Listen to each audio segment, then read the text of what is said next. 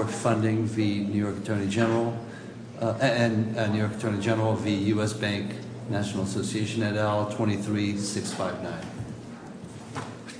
And counsel, just hold on for a second.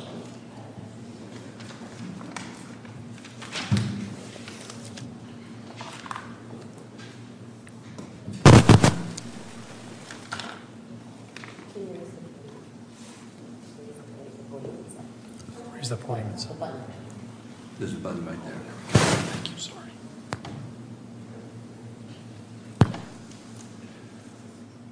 Okay. Good morning, Your Honor. I'm Patrick Broderick uh, for the um, Defendant Appellant U.S. Bank National Association as trustee. Hold on a second. All right, go ahead. Uh, we bring this appeal because we believe that the district court erred for three principal reasons. First, we think that the uh, Foreclosure Abuse Prevention Act, abbreviated FAPA, enacted by the New York legislature at the end of 2022, that Section 8 of that act does not apply retroactively. And for that reason, the discontinuances of the prior foreclosure actions operated to reset the statute of limitations. We also believe the district court erred in its analysis of our argument that if it is applied retroactively, it runs afoul of the Contracts Clause. We also think it runs afoul of other constitutional protections afforded to my client. And third, we think the district court erred because uh, it found that even under the law prior to the enactment of the Foreclosure Abuse Prevention Act, that this uh, mortgage loan would have been time barred because the discontinuances were not effective. We think that the first argument is the only argument this court need reach in order to reverse the district court. I'm interested in that argument, but can I just say um, something that's puzzling, which is this debate over whether the statute of limitations uh, has been extended or not extended Uh, assumes that, well, if you brought a foreclosure action today, would it be time barred or not time barred? And that would determine whether East Fork is entitled to quiet title. But you brought a foreclosure action, and you, in fact, obtained a judgment of foreclosure. So why isn't the argument that it's all res judicata, and you've already enforced the mortgage and obtained a judgment, and uh, for a federal court to issue a judgment that conflicts with that judgment would violate laws of preclusion or rules of preclusion? Uh, we agree with that, Your Honor. Uh, unfortunately, the district court opinion didn't address that point uh, other than in a footnote and in passing. And it's not clear from the record. Did you make that argument before the district court? I'm not sure that it was made, Your Honor. I can't say for certain. The district court order did not think it was made. And you do say on appeal that you think that the foreclosure judgment is binding on East Fork. So it does seem like your position is that it's binding. That's right, Your Honor. We think it's an issue. There is that footnote in the district court opinion that says the parties agree that the 2016 judgment has no effect on these proceedings or something like that? Yeah, I wasn't at the district court, and I didn't get the – we don't have the transcript of exactly what transpired. So we don't even know what that means when the district court says that. Correct, Your Honor. But so uh, just to clarify your position, you don't think it's accurate that the 2016 judgment doesn't affect? No, we think it does affect, and we think that this case would be reversed, that should be sorted out at the district court level with a full record on that issue. I'm sorry? What should be sorted out? The issue of whether or not the 2016 judgment precludes the case brought by East Fork, whether it's binding on them or not. And so we think that if the reversal of the district court, the federal district court decision here would return this case back to the district court where that issue that we're discussing now would be decided. But if that issue was not raised in the district court, it's really hard to say that the district court erred in failing to consider it, correct? That's correct. And again, I don't have the transcript of what transpired at the oral argument. That's the um, point. That's the point. Yeah. That's why if we were to send this back, then you might be able to. That's right. Then we would flesh this out and decide uh, the impact of that judgment. So just does that mean that that is a ground for sending it back because the district court should have considered the res judicata effect of that judgment and it was a mistake to say it has no effect? Or should we say that you didn't – it wasn't adequately – Well, I think it is a ground. I think it is a ground because it is mentioned by the district court order. And, in fact, uh, my adversary spends a lot of pages discussing the backdrop of the state court proceedings and whether his client was on notice of the judgment. And do you agree that that would just resolve the whole case, right? Because regardless of whether FAPA applies retroactively or not retroactively, or the statute of limitations was extended or not, there's a judgment from a state court of foreclosure, right? That's correct. That's correct. And it would impact these proceedings for certain. Okay. Can I ask again about your point about FAPA not being retroactive? It does seem like your position is that it is retroactive to some extent, right? You wouldn't deny that if there were a pending foreclosure action right now that were voluntarily discontinued, uh, that would not uh, prompt a deacceleration of the loan, right? And that's retroactive in a sense because it applies to actions that were commenced before FAPA, and it applies to mortgages that were signed before FAPA and so on. So that's a kind of retroactivity. But your position is that it's not extra retroactive in that it shouldn't apply to uh, voluntary disclosures that happened way in the past that are now closed and proceedings that are ended, right? That's correct, Your Honor. That's your position. So you're not actually saying there's no retroactivity. You're just saying that the language of it applies only to pending cases that are still open. Let let me ask you about that. In your view, is it retroactive in that it applies to um, notes that were executed prior to the effective date of FAPA? Well, again, I'm talking about Section 8 here, which is- Yeah, I'm asking, Section 8. So under Section 8, they omit the words prior action. So we would say that it applies. Would it apply, Section 8 apply to a note that was executed prior to the passage of FAPA? I agree that it does. We also think there's constitutional issues with that, but yes. And so let's say the day before FAPA is signed Um, and executed into law, enacted into law, there is a note that is um, taken out. Your view is that that would violate the contract clause to apply FAPA to that note? No other action taken, no um, foreclosure action, no failure to pay. It's just the background law has changed. In your view, that violates the contract clause? It does, it does, and here's why. The mortgage allows lenders to um, elect to accelerate a mortgage loan, to call it all due under Paragraph 22. It has been the law in New York for a very long time that that same provision, because it's elective, allows that same lender to revoke its acceleration. That has been the law. So under the hypothetical that Your Honor presented, if someone entered into a mortgage no contract before FAPA was enacted, and in that contract, New York law applies to Paragraph 16 of the mortgage here. New York law applies. I would argue that FAPA being enacted after that then takes away, impairs the contract right. I've read, obviously, carefully your brief and the brief of your amici who says it's been the law for hundreds of years and then cites a district court opinion that cites something like eight or ten state Supreme Court decisions, the lowest court, all from 2017, in support of the proposition that it's been the law for hundreds of years. Is that the proposition that you're standing behind? The proposition that we're standing behind is the discussion of the state of the law by the experts in New York law, and those experts on the New York Court of Appeals the The New York. Court of Appeals, which said in Engel, um, our court has never considered this issue. Well, they said what the state of the law was, because the state of the law was prior Well, to the New York Court of Appeals in Engel says that we haven't resolved the issue, but there was disagreement among the state courts, right? There was emergent So disagreement. that's, yeah. that's kind of, it's kind of uncertain, although probably the New York Court of Appeals would say that their decision was consistent or more consistent with the existing law than an alternative. But I guess it's not disputed that there is a principle that an affirmative act by the lender um, to Uh, deaccelerate, even if it's unilateral, even if it's a unilateral act, if it's an affirmative act by the lender to deaccelerate, it would have the effect of deaccelerating the loan, right? Yes. So the question in Engel was just whether the voluntary discontinuance was an affirmative act. That's correct. So we know that there is some class of unilateral actions by the lender that have always been recognized as deaccelerating the loan. Correct. So FAPA least for 100 applies not just to a voluntary discontinuance, but any unilateral action by the lender, right?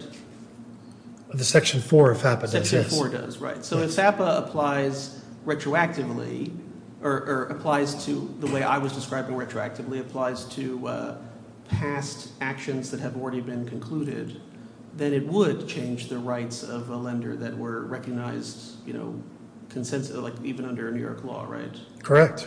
So I guess so. I guess the, the hypothetical is is this. So if ten years ago, um, the lender took some unilateral action to deaccelerate a loan, and everybody understood that that deaccelerated the loan, and the borrower started making payments and so on.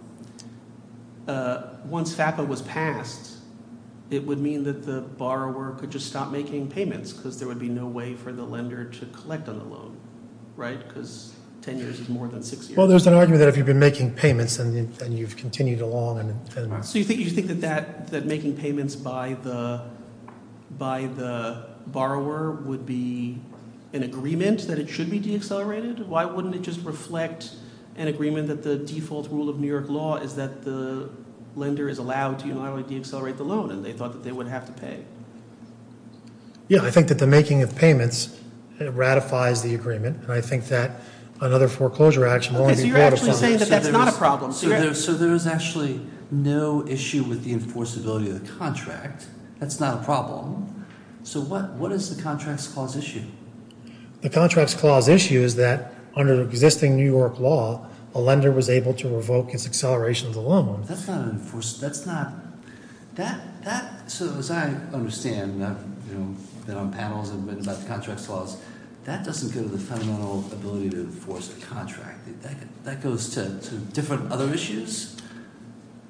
How does this go to the fundamental enforceability of these contracts? Well, the W.B. Worthen case, the United States Supreme Court case from 1935, involved, and that was in the context of the Great Depression, Arkansas passing laws to help borrowers, extended out how you could foreclose and stretched out how much time you had to answer the complaint, that sort of thing. And what, was found is, by the United States Supreme Court was, look, there's a remedial purpose behind your legislation. We get it. However, you've impaired the value of somebody's collateral. And the United States Supreme Court in that case found that just delaying the ability to bring a foreclosure was an impairment of the contracts and violated the contracts this- clause. This, this statute doesn't delay the ability of somebody to bring a claim. Let's, let's say that uh, the New York State Legislature um, enacted, shortened the statute of limitations, said um, statute of limitations is now only one year. Um, In your view, does that impair the obligation of contract? Yes, it would. And I think So, that, so in your view, what, what about if the New York State Legislature extended the statute of limitations for um, the lender to bring an action? Could the borrower then bring a contract clause claim and say, it's only the old statute of limitations that applies because we fix it in time? well, we've cited the case law. What's the answer to that? Well, the answer to that is yeah, borrower would have an argument because they're a, a, a So in your- defunct claim be your- in your- revived. In your view, a court applying the statute of limitations to a contract action has to look to what the statute of limitations was at the time of contracting? I'm saying that you cannot alter and end the ability of a borrower to bring an action entirely, which is what this case brings. That that may raise a due process issue, but how does that raise a question with respect to the expectations at the time of contracting? Because at the time of contracting, the parties in this case believe that New York law applied. They agreed to in paragraph just to be more precise, you're saying that at the time that they executed the contract, the parties understood that the lender would have the right to unilaterally deaccelerate the loan, either by voluntary discontinuance or some other means. And so that was the understanding when they agreed to all the terms of the contract. And in fact, maybe if they didn't understand that, they'd write it explicitly into the contract, but they didn't need to because that was the rule of New York law.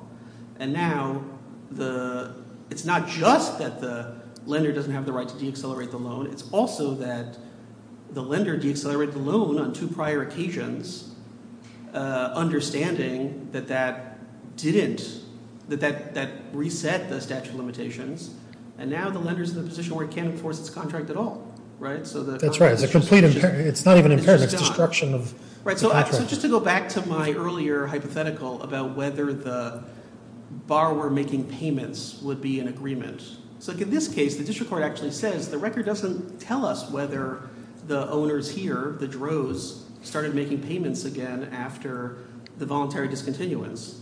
It sounds like you're saying that that actually would make a huge difference as to uh, whether it was an effect, even assuming that FAPA is retroactive or whatever, that it would make a huge difference as to whether they made payments or not. Well, I think it does because FAP is talking in terms of unilateral. Right. So, but um, you're saying that making the payments would make it not unilateral, but we don't know whether there were payments made after the voluntary discontinuances here. Well, I don't think there were because again the borrowers didn't appear in any of the foreclosure actions. So the borrower's been out of the picture here for a very long time. And I think the, rec- and the reason that we got a foreclosure judgment in the state court is because there hadn't been any payments since the end of 2009. So the you think that we can assume that after the voluntary discontinuances, there weren't any further payments? Uh, there were not any. But you think that that would make it not unilateral?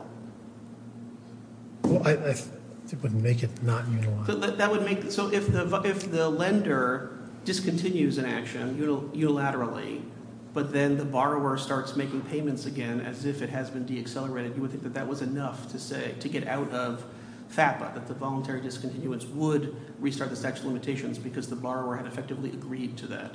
I think that's right. I think I think FAPA So, so contemplates this, that. the problem here only applies to those, the class where the borrower says, no, I want to accelerate the loan and make all the payments right now. Or the borrower somehow avoids collection for six years. Yeah, the situation here is the borrower hasn't made a payment since 2009. Okay, can, can, it's just, Can I- Okay. Is this the same line of the? it's slightly different, so I'll wait until you, if you'd like to. Well, let me just go back to the res judicata point, because I realize I may have misunderstood something you said. What is it that you believe um, is the subject of uh, res judicata? We believe that the, the judgment of my client against the borrowers in the 2016 foreclosure action, Is that the third foreclosure action? correct. Okay. We think that's res judicata on, The one that, the let one me that ask- happened after this case was initiated. Yeah, so let me, let me ask you about that, because the district court states that, quote, "At the oral argument, the parties also explained that the defendant filed a third foreclosure action against the borrowers in 2016, this one. Before the plaintiff acquired the property, the parties agreed that it has no effect on the instant summary judgment motions." Is that? Yeah, again, I wasn't at the district court, so I don't have the No, I know that, but that is not, you know, I've been at that podium, um, and I just took responsibility for whatever happened when I was the lawyer uh, in front of the Second Circuit Court of Appeals. So we are where we are, and I appreciate you, you know, you're trying, you're doing your, your job. But is that, is that accurate? I have no basis for saying it's not accurate. So, if that's, if that's the case, then how in the world can you say that it could go back to the district court to relitigate an issue where you've already said, or you, the parties agreed, that uh, this issue has no effect on the summary judgment motion? Well, because we're appealing the district court's order, and so whether- You've already, you waived that, you seem to have waived this argument. We did not make a big deal of this argument in our no, briefs, that's not, for not a big deal. You waived the argument. She says, without any objection apparently, the parties agree that has no effect on the instant summary judgment motions.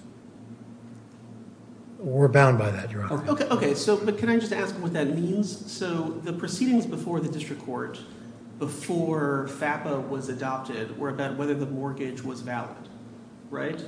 Or could be enforced. So the initial summary judgment briefing by the parties was about whether the judgment of foreclosure from the state court was binding on East Fork and so on. That's right. So in terms of the initial set of summary judgment motions, there would be no way to say that the 2016 proceeding had no effect on the summary judgment motion. So when the district court says in this footnote here, the parties agree that it has no, uh, sorry, the parties also explain that the defendant filed a third foreclosure action against the borrowers in 2016 before the plaintiff acquired the property. The parties agree that it has no effect on the instant summary judgment motions. What it's saying is on those motions that are focused on the retroactivity of FAPA and so on, the 2016 judgment doesn't tell you, answer that question one way or the other. That's correct. But in terms of larger So- so concerns what we- about whether, so- so whether the, what's- whether the judgment, whether So the earlier action was binding. Excuse me for one second. Well, I haven't finished my. What, what question. is? Go ahead. So on the larger question about whether the 2016 uh, judgment was binding, in fact, the parties had debated that question, and that was before the district court.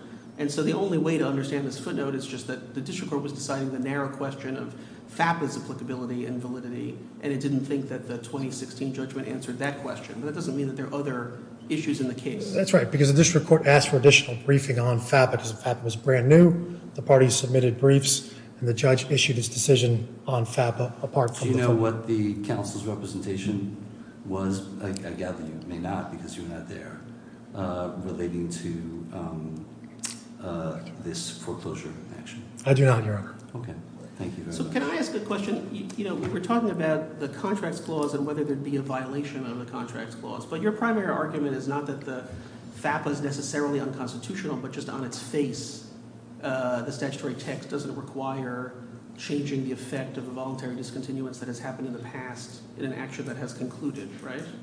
Yeah, we think that if you compare Section 7 with Section 8 in FAPA, Section... Right, so the argument is that Section 8 says the voluntary discontinuance shall not waive, cancel, or whatever. We said the statute of limitations, and so it says shall not, and so that's perspective.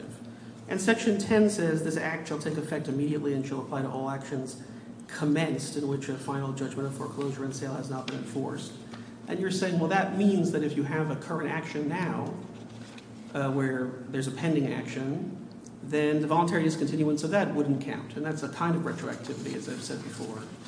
But if the action is no longer pending, if it happened 10 years ago or something, If it's a prior action. it's a prior action as opposed to a pending action, you're saying the statute just doesn't reach that. That's right, And so especially these because they use arguments about the constitutionality might be a reason why that interpretation might be favored, but you think that that's just the best reading of the statutory text, right? Exactly, because if you compare Section 7 and Section 8, Section 7 does use the term prior action. And then they, they omit that phrase in Section 8. So aren't, we obligated to apply the state rules of uh, statutory interpretation here? Yes. And if I were to look at the state rules of interpretation, one of the cases I would look at was the Valentine case, correct? That would be one of them, yes. Okay, in, in Valentine, um, doesn't the court look to how quickly the statute is passed, whether it is in reaction to a judicial decision, um, whether it uses the language of effective immediately, all of those factors, and says that the statute is retroactive, correct? Uh, Some of those factors would, yes, yes, that's right. Okay.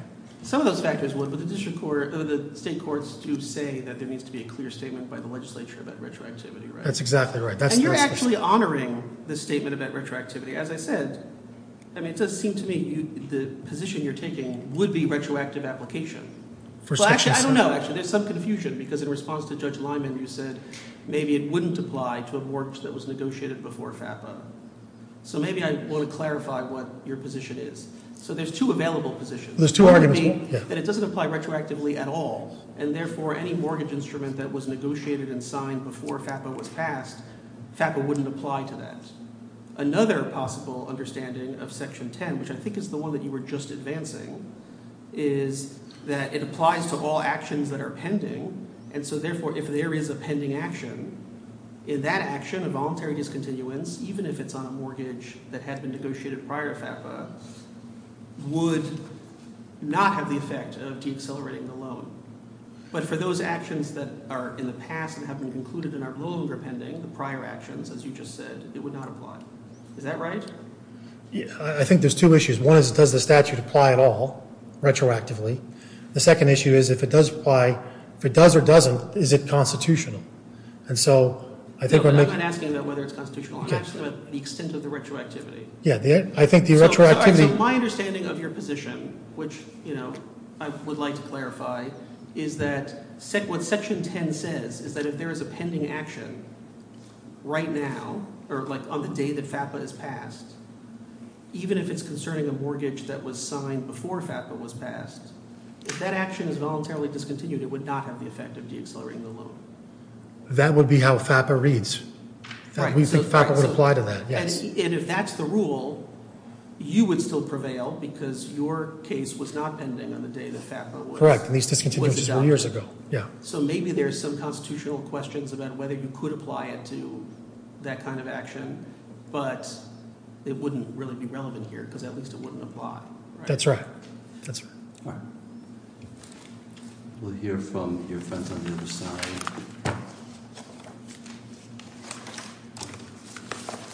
Mr. Filosa?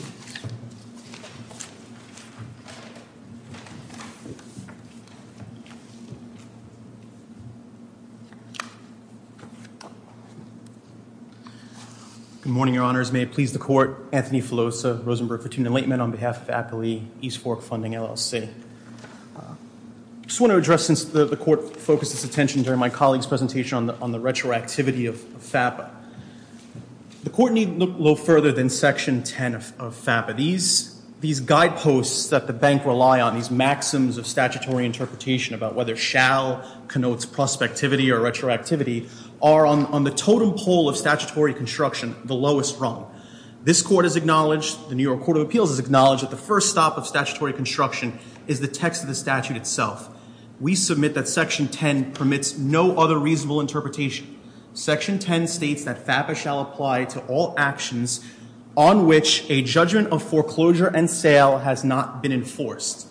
So it would be, it would be nonsensical or superfluous to interpret that language prospective only, because there would be no prospective case, there would be no case in that procedural posture. There would have been no need for the, for the legislature. Well, why not? So if it applies, so, so if in fact I bring a action for foreclosure, and then subsequent to my bringing that action, FAPA is passed, there is a question as to whether FAPA would apply, because all the conduct that's at issue in that case uh, occurred prior to the passage of FAPA. So if you applied FAPA to that pending action, that would be a kind of retroactivity, right?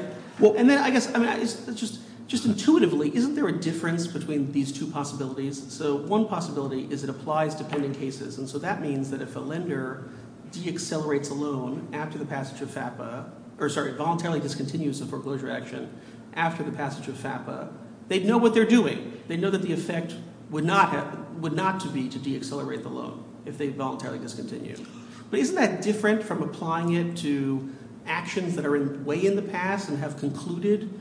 And so if the lender voluntarily discontinued something 10 years ago on the understanding that it deaccelerated the loan, now you're just changing the effect of a judgment that had been entered and a proceeding that had been concluded, right? Right, but I guess the, the, the potential harsh effects, if I understand your, your Honor's analogy uh, correctly, the potential harsh effects of retroactive statute is not a, not a cause under New York law to not apply a statute retroactively where the legislature has made it plain and clear that they Yeah, but I'm intended for the statute to apply Basically, retroactively. what, what Judge Menashi is, is, is saying is that the um, action currently taken would have no prospective uh, uh, effect. Your, point is that the statute is, as drafted, is intended to have a retroactive effect. Correct, both as a matter of text and then I guess on the next rung of statutory construction, the legislative history and the, and the matter of Gleason factors. Again, FAPA was enacted with a sense of urgency to address. sorry, you said the text was the most important thing. And so I just want to focus on the text, right? So why doesn't it give complete effect to this text?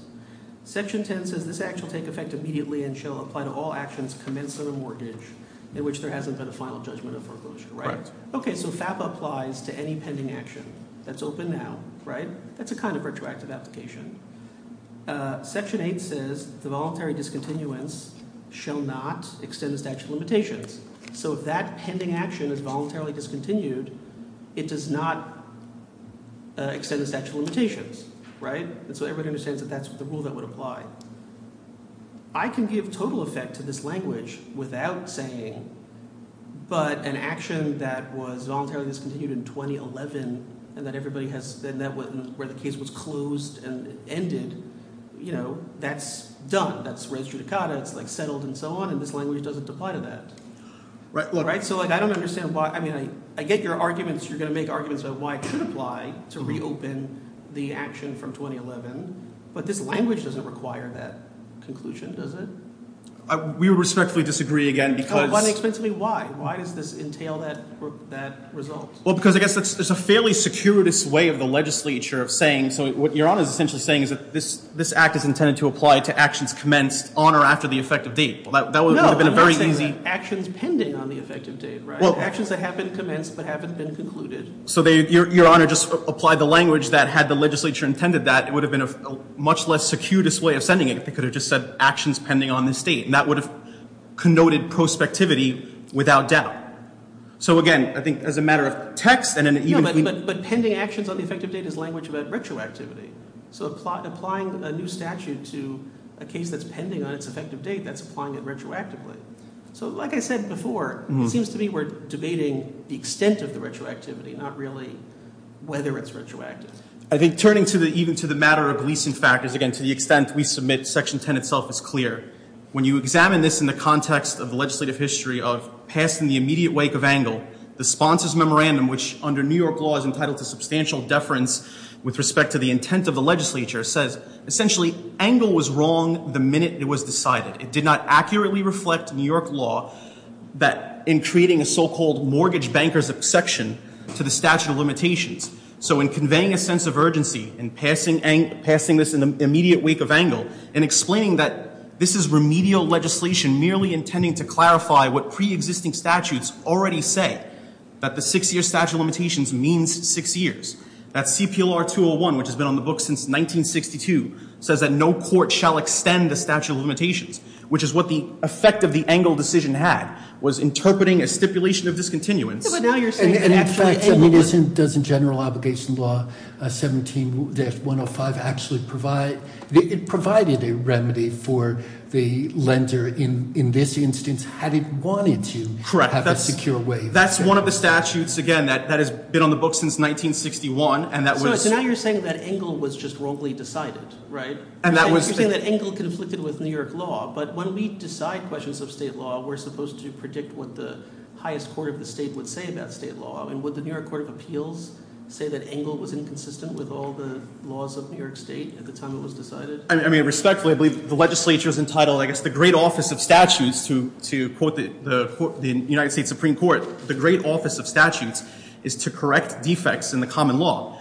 It's not uncommon for a legislature to enact in the immediate wake of a decision of a high court that they believe does not accurately reflect New York law to cure that defect, and that's exactly what they did here with Engel. And Again, addressing Judge Liman's comment, yes, GOL 17105 is one of the statutes clarified that was on the books since 1961 that essentially provides the exclusive means for contracting parties to extend the statute of limitations. So under those matter of Gleason's factors, to the extent that the court even believes that Section 10 is, susceptible to doubt, we would submit that under those, those canons, that FAPA is intended to apply retroactively, and lo and can I just behold, lo ask and a- behold, the. Can I just ask about the implications of that? So if, in fact, there was some kind of unilateral action by the lender that happened eight years ago, or eight years before, Right. uh, before the passage of FAPA, and everybody thought that that voluntarily discontinued, or that deaccelerated the loan, the lender now is just, whereas previously, the lender might have been subject to foreclosure, now the lender just owns the property free and clear. I think you, you, you must be the borrower, not the. The other. Oh, sorry, the Borrower. borrower, sorry, the borrower, excuse me. If the lender took some action more than six years ago, before the passage of FAPA, to unilaterally deaccelerate the loan, and everybody thought that that's what happened, and we have court cases in which courts said that that is what happened. I understand that you said there's disagreement on that, but there are at least some cases that, in which that's what people understood. Uh, Whereas before the passage of FAPA, that uh, borrower was subject to foreclosure. After the passage of FAPA, that person could just stop making payments because there's no way for the lender to foreclose, right? Well, again, but I just want to, just want to understand Your Honor's question. I mean, that seems to be like a result-oriented way of interpreting statutes, which again, are- not even saying- we're- we're- so- we seem to be questioning the wisdom of, this legislature here. No, I'm questioning whether your interpretation is required by the text, and one of the things we consider is constitutional avoidance when we're deciding what the proper interpretation of a text is. But I'm not even asking you to make a conclusion from this. I'm just asking, is that true? Is that what your interpretation would entail? that a pre-FAPA uh, so-called revocation or pre-FAPA discontinuance is ineffective to reset the statute of limitations in a post-FAPA world, absolutely yes. So that, means that there could have been some kind of action that everybody understood eight years ago uh, to deaccelerate the loan. And uh, now, whereas previously the lender could have foreclosed, now the lender has no rights to the property. So FAPA had the effect of just transferring ownership of property from some class of lenders to the borrowers. Not at all. Not at all. why- Again, why is that? Again, FAPA does not create new consequences for past conduct, because again, as the legislature found, just it merely... there are at Let me ask there's you- at least Let me some ask you class this, question. Um, The um, FAPA is, amends the CPLR. Correct. Um, The CPLR, I had always understood to be governing the courts of New York. It affects the statute of limitations. Statutes of limitations are procedural. They're considered not to be substantive. Um, Do you, have a view as to whether if a lender brought suit against a borrower in a state other than New York, FAPA would be enforceable, um, uh, uh, would be applied by that court? I mean, ordinarily, courts of other states don't apply the procedural statutes of limitations of, of, New York. That's correct, yes. And I think as a matter of procedure, this is confined to, to New York State law. New York State court would be applying the New York State statute of limitations as interpreted by FAPA. So if, if um, a lender wanted to sue a borrower and could get jurisdiction in Connecticut or New Jersey or some other, uh, other place, um, would these provisions apply or would that be a matter for those courts to then determine? Well, I guess under an Erie analysis, again, it turns on whether... Leave, leave aside the federal court bit. I'm asking state court. Right, it would seem that they would apply the, the law of the procedure of the forum in that instance, Your Honor. Okay, thank you. So can I ask about the res judicata question? So, uh, so just putting aside the whole debate over FAPA, even if we assume that the voluntary discontinuance in 2011 did not deaccelerate the loan, uh, U.S. Bank in fact brought a foreclosure action uh, and obtained a foreclosure judgment within six years of, that action. So, uh, there's and, and even if it even if it hadn't been within six years, I mean, the fact is that there is a state court judgment that says that the mortgage is enforceable and they have a judgment of foreclosure. And if you prevail in this case, we're basically eviscerating that judgment. So why don't preclusion principles apply to say, well, this has been litigated already, and we have to honor the prior judgment? Again, it bears emphasis that the 2016 action that the bank commenced was not against East Fork's It property. doesn't matter. You're in privity with the the. No, no, no. It's, that's not a que- no. It's not a matter of privity. The for the 2016 complaint and sworn declarations submitted in the 2016 action by the bank sought foreclosure against Unit 7H, which is not East Fork's property. And I guess this case is. yeah, case I understand. a, if I may, this case is a the microcosm of Excuse me, counsel, but the state court, you know, granted a motion to say, well, that was an error, and actually it is against this property. I understand you have arguments for why the state court shouldn't have done that, Right.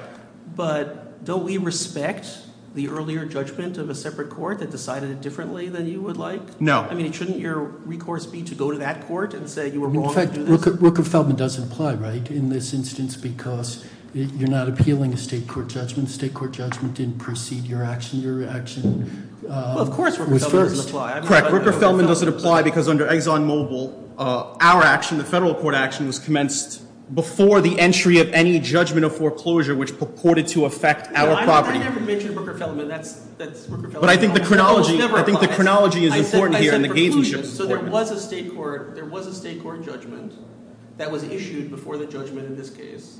Why isn't the federal court required to respect a prior judgment on the same issue between the parties? Because the bank sought in sworn declarations and obtained a judgment of foreclosure against Unit 7H, which is not East Fork's property. So we have no quarrel with them foreclosing against Unit 7H in 2019. So here the chronology is very important.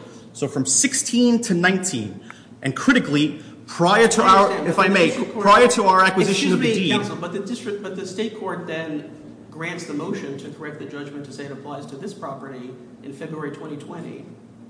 So that, you don't have a judge, you don't have a judgment in the federal court at that point.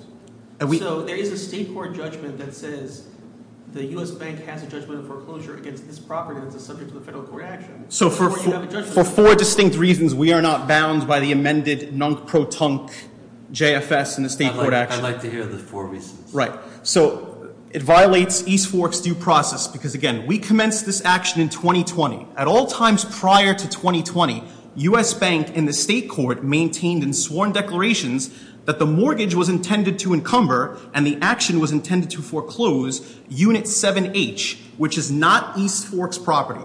Citations to the record at Appendix 1382 to 1385.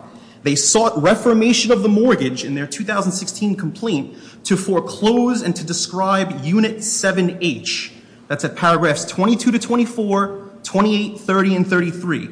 They sought indexing of the mortgage to be recorded against Unit 7H. That's again at Appendix 1382 to 1385. They file a notice of pendency in that third foreclosure action, not against East Fork's property, against Unit 7H.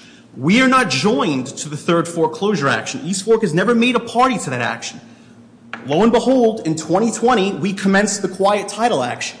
Two years later, the bank goes back to the state court without notice to the federal court, without notice to East Fork, makes a motion to nunc-pro-tunc amend the judgment to now cover East Fork's property without notice to East Fork. So as a matter of due process, how could you have a judgment that purports to foreclose East Fork's property without giving them notice and an opportunity to be heard? saying is that- Second, if I may. Well, So let for a matter of due clarify the import process, of this argument you Can laid I out, get, counsel. the answer to Judge on. Logan's question may, I- I'm sorry, I'll I'll defer to the is the to go chief. through all four. uh, You can go through all the four reasons. Let me just ask a question about that reason. So you're, you're saying that we should conclude that the state court judgment was invalid, right? But if it were, if it were a valid judgment, there would be a res judicata effect, right? Well, but that, that simply, beg, Your Honor's hypothetical begs the question. Had we had notice and the opportunity to be heard and we lost, Okay, no, I get it. I'm just trying to get yes, the- as an elementary matter, we would be bound by that. Very quickly, the remaining three. Sure. So, uh, as a matter of state law, a court lacks subject matter jurisdiction post judgment to make a substantive amendment to the judgment. And we briefed this matter. It's Wells Fargo v. Podeswick, 115 Appellate Division 3rd, 207. It's a 2014 case. Once you've entered a judgment in state court, the court's ability to affect that judgment is really relegated to ministerial or clerical errors. You cannot take a judgment of foreclosure, which purports to foreclose against Unit 7H, and then after the fact say, no, it's foreclosing another person's what are the property. What are the other reasons? Frankly, that the, sh- the, the gamesmanship employed, employed here by the bank is extrinsic fraud. We had, a, we had a 2020 action where we were actively litigating the validity of the mortgage before the district court. For them to go under the cover of darkness, if you will, without notifying the federal court, without notifying East Fork, when we were actively litigating the action in district court to move essentially ex parte in the, state court to amend the judgment nunc pro tunc, is procuring, without notifying the state court of the pendency of the federal court action, is extrinsic fraud on that court. Do would- would- do you have um, a sense of why uh, the district court stated at the oral argument, the parties also explained, you heard, that? Right. I, is that? I, I conducted the proceedings before the district court. I argued the motion before Judge Donnelly on the district court. It bears emphasis, briefing had closed prior to FAPA. So we actively litigated these issues with respect to the, the efficacy of the amended judgment mm-hmm. before the district court. Summary judgment was fully briefed. Decision was still pending. FAPA is passed December 30th of 2022. We all sought leave of the court to supplement our briefing to address the applicability of FAPA. The court granted that relief. We argued the motion March of 2023. And for whatever reason, the bank charted its litigation course. The transcript will, reflect that the discussion, the arguments advanced by the bank, and which we had to oppose, was the constitutionality of FAPA and the applicability of FAPA to this action. So that footnote in Her Honor's decision is completely accurate. They abandoned any argument with respect to res judicata, with respect to the amended JFS. But the whole summary judgment briefing that you're saying had been closed was about whether the 2016 judgment was binding, right? Amongst other arguments. We still had, we still had, we still had arguments with respect to the statute of limitations, but obviously we couldn't brief FAPA in 2022 when FAPA didn't exist so 20. then, then- so then the district court couldn't possibly have concluded that the 2016 judgment didn't affect any of the arguments before her, right? Because obviously that was the essence of the summary judgment briefing. So it must be that she didn't think it affected the FAPA question. Well, again, we were, we were arguing the summary judgment motions. So if a, party makes 10 motions and when it comes time to argue, if I stand up at this podium and I only advance two, or if when it comes time to briefing I only advance two and the court rests its decision, I guess this court can interpret, I, I believe Judge Donnelly's decision speaks for itself. Was res judicata argued by your adversary in the district court? It was, It was argued. yes. All right, so we'll hear from um, the state.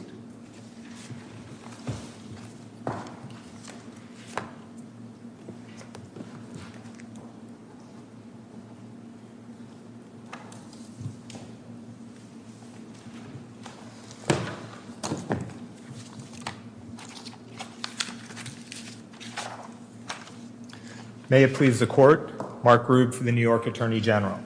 The Foreclosure Abuse Prevention Act is the latest of many responses by state and federal government to abuses by the mortgage lending industry arising from the mortgage foreclosure crisis. Mortgage lenders often rushed to court with inadequate documentation to support their foreclosure claims and then sought to unilaterally dismiss those faulty actions um, later to avoid the adverse judgment and to restart the statute of limitations. Procedural tactic uh, not afforded to any other civil litigant. As to borrow Judge Liman's words, um, you typically get one shot and then it is over. But uh, after the New York Court of Appeals adopted a new rule approving that practice in Engel, the legislature quickly enacted FAPA to clarify that such unilateral discontinuances standing alone do not reset the statute of limitations. The legislature found that the Engel rule was inconsistent with legislative intent because it thwarted the long recognized public interest furthered by the statute limitations, which are vital to the public welfare, providing security and stability for human affairs. As I understand it um, from the response to the question about the contract clause argument, U.S. Bank contends that a mortgage entered into the day before FAPA went into effect, that would be December 29th, 2023, um, would not be subject to FAPA and that they could open and close the statute of limitations for the next 36 years, that is until 2059. The state of New York has a fundamental interest Okay, in you're right that, that, finality and repose. um, that uh, Mr. Broderick said that at one time, but then I said, well, to clarify what the language of Section 10 entails, and he agreed that his position was that what that language entails is that it applies to pending actions, which is a kind of retroactivity. So if it applies to a pending action, it means that if we have an action pending on the effective date of FAPA, then FAPA would apply, even if the mortgage had been signed prior to the effective date. And so that means that if somebody does a voluntary discontinuance of that action, it would not deaccelerate the loan. That would have retroactive effect. But why does this language require you to conclude not only that it applies to pending actions, but also to a prior action that has been dismissed and everybody has moved on from it for a number of years, and you have to now reinterpret the effect of an earlier judgment that has been closed? Your Honor, because we're talking about the current pending action, and just to make things crystal clear, we're talking about page 651 in the appendix. We're not arguing that the, prior foreclosure action was not closed, not trying to reopen the judgment. We're talking about U.S. Bank using the affirmation on page 65, 651 as a defense in this pending action. And that is exactly what Section 10 applies to. And if there were any oh, doubt... Section 10, Section 10 says that the action take effect immediately and apply to pending actions. And Section 8 says the voluntary discontinuance shall not. So it's retroactive insofar as it applies to all pending actions. And so then I apply Section 8 even to a pending action where the mortgage has been negotiated even before FAPA. And it means that there's a voluntary discontinuance, it doesn't have this effect. I don't see why that language requires me to then say that even a voluntary discontinuance that has occurred uh, 13 years ago um, is going to have a different effect than the court understood at the time. Well, well first, I'm going to answer your question, but first I'll say that if there's any doubt, the court should certify the question to the New York Court of Appeals. That, is my question. I mean, to the extent that there's any disagreement, uh, the New York Court of Appeals could, with the help of the legislative enactment in the language, definitively answer some of these questions, correct? That is correct. We think the answer is clear, and the appellate division, the First Department in the Genovese case, Uh, gave thorough reasoning supporting our position. It would certainly be incongruous if the Second Circuit adopted a different interpretation than uh, the appellate division. It would result in a flood of cases coming to us. Right, it would certainly encourage forum It's true that the appellate division has that one decision, but then the trial courts in New York are divided on this question, right? It does seem like there's a debate in the New York State courts, right? Well, the trial courts have no And- uh, precedential effect. They don't have a precedential effect, but the appellate division is only within the Second Department or whatever. And it does seem, don't you think that the court, that- the court that decided Engel might think differently than the appellate division? Like, I'm not sure I'm confident that the New York Court of Appeals is going to say that this applies uh, retroactively to the extent that uh, you say. Maybe, maybe in fact they would be particularly incented because having been scolded before, they Well, maybe it could go either way. I'm just, not, we- I'm just saying I can't conclude that from the Second Department. we could certainly welcome your certification if you have doubts, but it's not just, Genovese is from the First Department, has thorough reasoning explaining the statutory construction. The Second Department. the First Department, um, it's not about Section 8, right? I mean, I, understand maybe that It's about Section 10, which applies to the entire. apply, you know, you'd think that it would apply to all provisions, but it's not necessarily. It might present different issues. Again, those arguments could be made to the New York Court of Appeals, and they will ultimately resolve that question, not this court. Um, but I also want to go back. The Second Department has applied um, FAPA retroactively without much analysis, implicitly concluding that the text is clear. Um, I argued in a case in the Third Department on January 16th, Deutsche Bank v. DeLuca. Um, decision is pending on that case, the- but that third- third third department. department. That's correct. I'm not. I'm not aware of uh, any cases in the fourth department. Um, but this issue is percolating its way through New York courts. They've the appellate division precedential opinions have uh, uniformly agreed with our position, and um, the. Fe- it, it's appropriate for the federal courts, under principles of federalism, uh, to give some deference and not to jump out ahead of the New York Court would of that, in your Appeals. view, dispose of this appeal? I, understand that there's many other issues in this appeal, but uh, Judge uh, Donnelly uh, ruled on this issue and found it sufficient to dispose of it. And What about this res judicata question? So if there is in fact a state court judgment of foreclosure that U.S. Bank obtained, um, shouldn't the federal courts have to respect that judgment?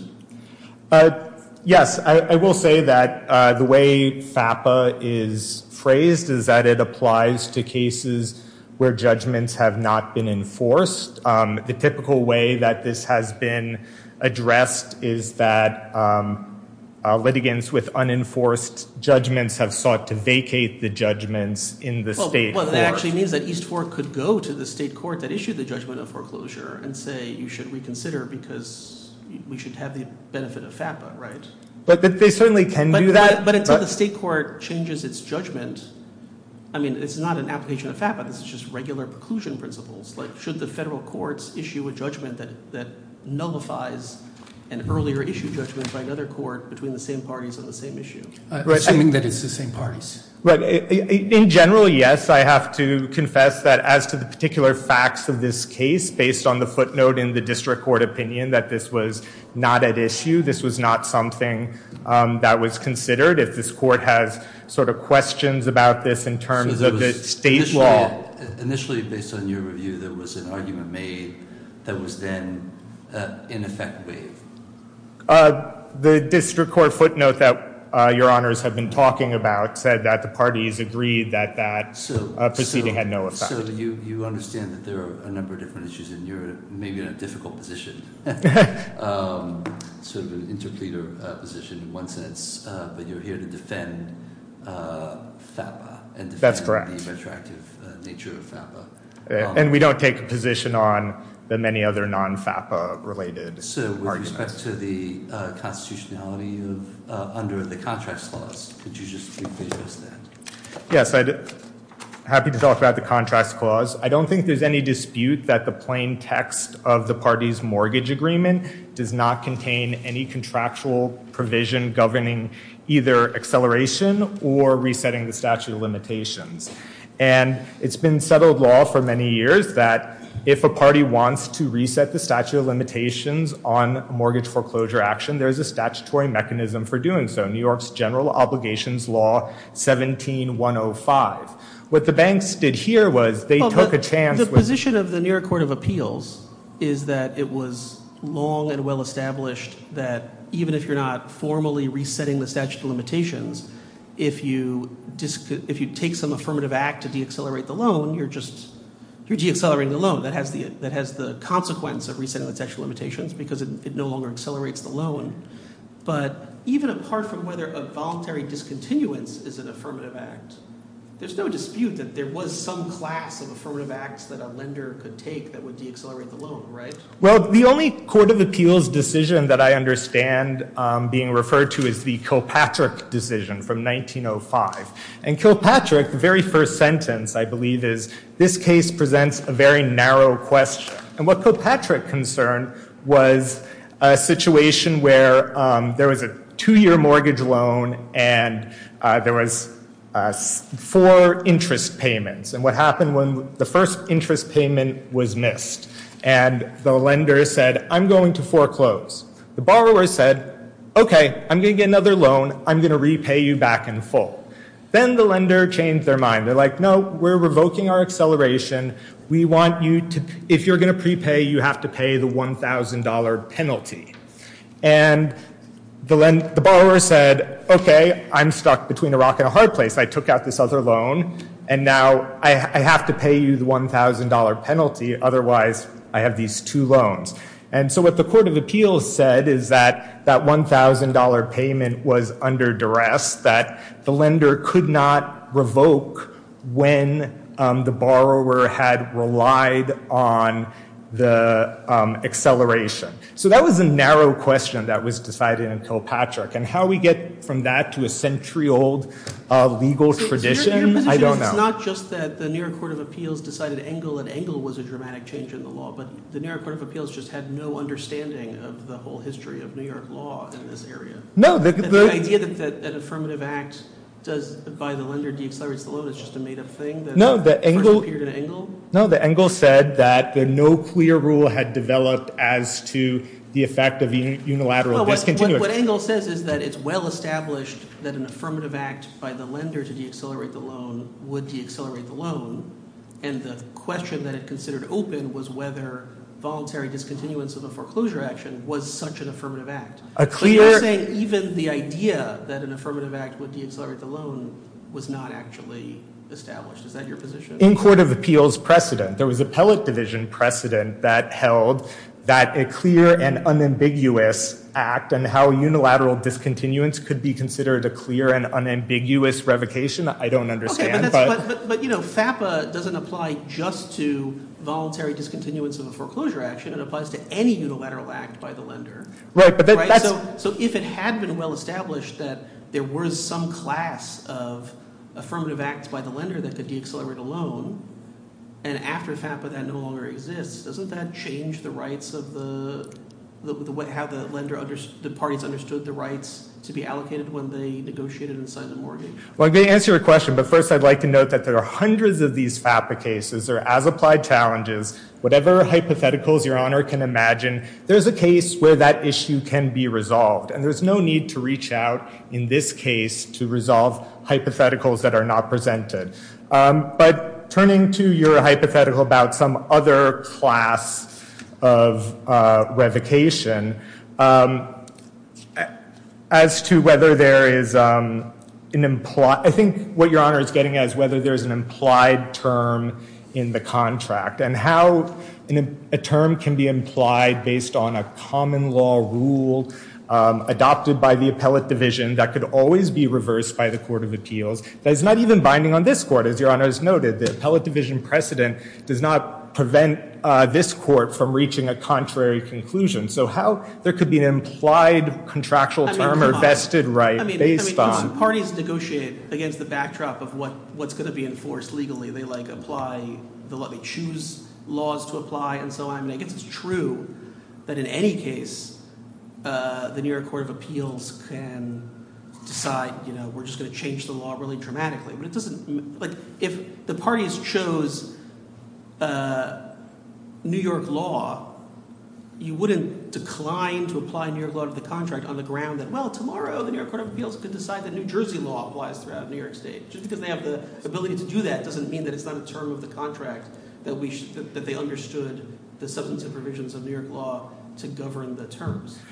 Well- uh, Go ahead. So I think what the Supreme Court said in General Motors Corp. was that um, litigants took their chances with their interpretation of the law, and having come out on the wrong side of it, and having lost a political skirmish in the legislature, that does not give rise to a constitutional cause of action or a vested right. Um, Can I- can I um, understand a little bit better the effect of of FAPA, let's say today, if somebody um, misses a a a payment, a foreclosure action is um, brought. Um, In that instance, um, and let's assume further that the lender then decides to voluntarily discontinue the borrower misses a, payment in the future, the lender still can sue the borrower for missing that payment, right? It's just subject to the six-year statute of limitations. That's, that's correct, Your Honor. Um, It's subject to the six-year statute of limitations. The, the, but I, I think the point is once the loan has been accelerated, the full balance is due, and unless there is a valid deacceleration pursuant to General Obligations Law 17105, there are no future payments because the balance is already due. Got it. Okay. Can I ask what you said a So, so let me, let me just f- finish on, on, on that. Um, It's discontinued. Um, Can the borrower then, um, let's say again, this happened, FAPA is passed the day after a voluntary uh, discontinuance. Can the uh, lender then bring a new lawsuit um, based upon the same facts? Uh, that sort of turns on.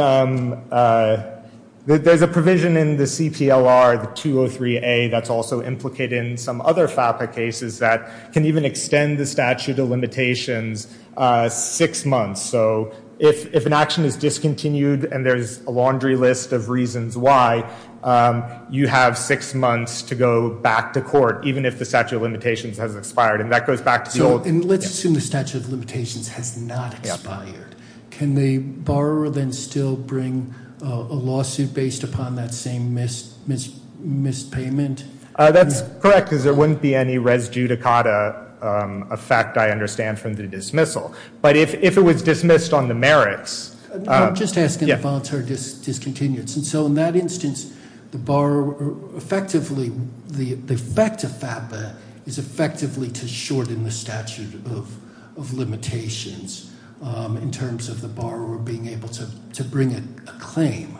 Is that, is that fair or, or not? Uh, I, I mean, it, it has an effect on the statute of limitations. The statute of limitations remains um, It's a cla- six it's a year, and it's a what- clarifying effect. It's a clarifying effect, yes, on when the accrual occurs. What it does is it denies the uh, lender the ability to unilaterally accelerate the loan, right? Um, I, it, it, Like Um, the reason the statute of limitations, you know, Can I answer? kicks in is because the loan has been accelerated and they don't have the ability to deaccelerate. It has nothing to do with their ability to deaccelerate. It has to do with the effect of a purported deacceleration on the statute of limitations. And as I discussed with the Kilpatrick case, there are independent reasons why a borrower might want to stand on an acceleration. So um, we, we're, a lot of this argument is conflating statute of limitations and acceleration, but they're distinct um, Right, and so concepts. the, the New York Court of Appeals didn't think they were distinct, but FAPA, I guess, makes them distinct. So your position is that now the lender can deaccelerate the loan but the statute of limitations would still kick in from the time it commenced for foreclosure action. I, I want to clarify one thing about Engel, which I, I would direct the court. Answer that, that question. Okay, I'm, I'm sorry. So your position is after FAPA, the lender can unilaterally deaccelerate the loan, but the statute of limitations would still kick in from the date that it commenced the foreclosure action. So the effect of FAPA is to decouple acceleration from the statute of limitations. Is that? Uh, that, that assumes that they were coupled, but um, it does clarify that they are distinct. The baseline, at least as of Engel, was that they were coupled, right? Um, not from the Kilpatrick decision, which had nothing to do with the statute of limitations. Um, there was appellate division precedent to that effect, yes. But that, It's just a- really, just a clarification, as I understand it, um, uh, governing when the parties can cancel or reset the statute of limitations. that is correct. That is correct. And I would just emphasize that the clarification point goes to uh, the statutory interpretation question. It's not even necessary to dispose of the constitutional arguments. I, didn't even talk much about, but I think it's apparent that there was a reasonable purpose, even if it impaired a contractual right, a reasonable purpose related to a legitimate and important public of It's not interest. to be a limitations- reasonable- statute- uh, Sorry. go ahead. But it's supposed to be a reasonable way of uh, achieving that purpose? That's right, but um, for terms of reasonable ways, the courts do not second guess the judgment of the people's elected representatives. Well, the To be fair- you know, I mean, we don't second guess them on the question of whether. Well, actually, I I don't know. Maybe we do to some extent because you have to decide whether there is a legitimate and important interest and so on. But assuming there is, we do always address questions of whether it's tailored to that interest and whether you're pursuing it and not being overly broad, or right? Like we do entertain those kinds of questions.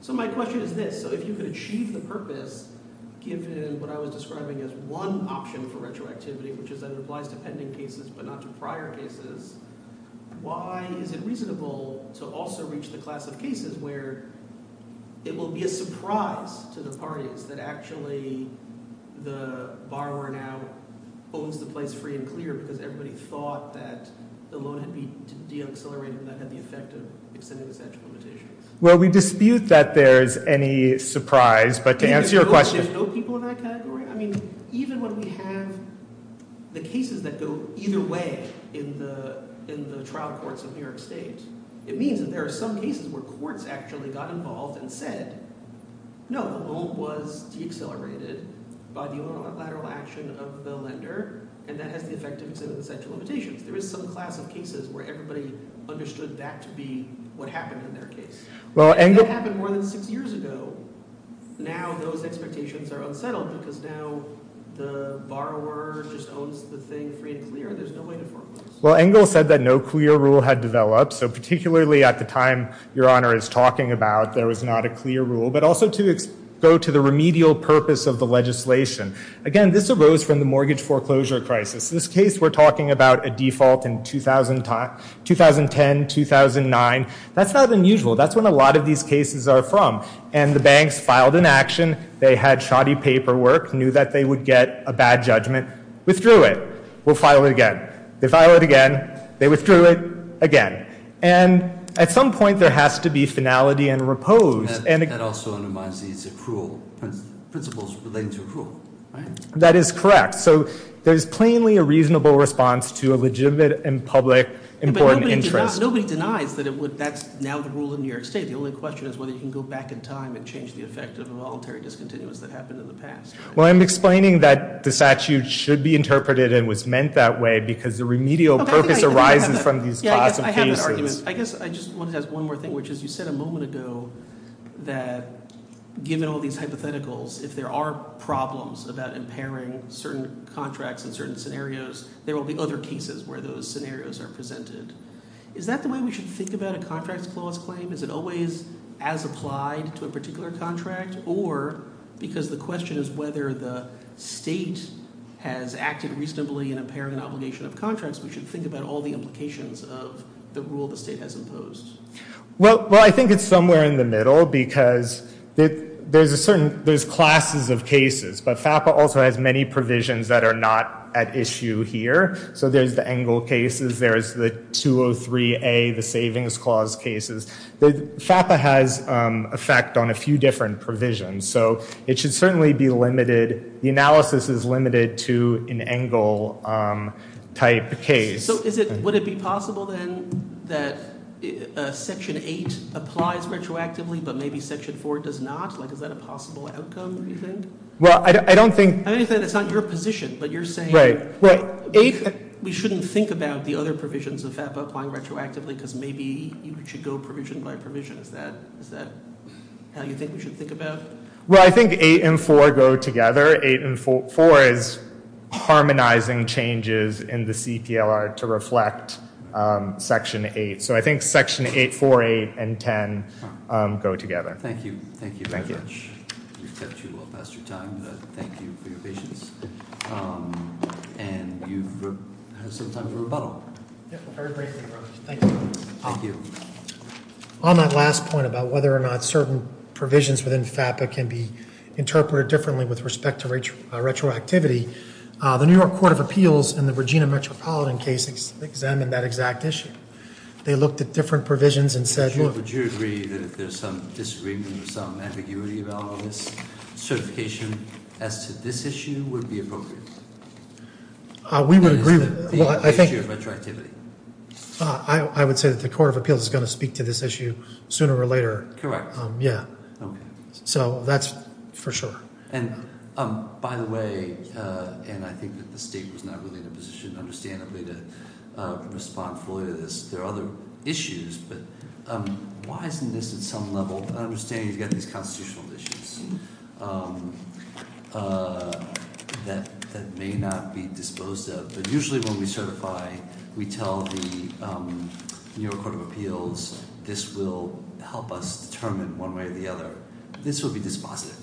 Um, and with respect to what's before us, which is the district court's judgment, isn't this at some level, um, this question of retroactivity, at some level, a question that could help us determine whether to affirm or to vacate? Yeah, I think it could, for sure. Well, thank you very much. Thank you. We'll reserve decision.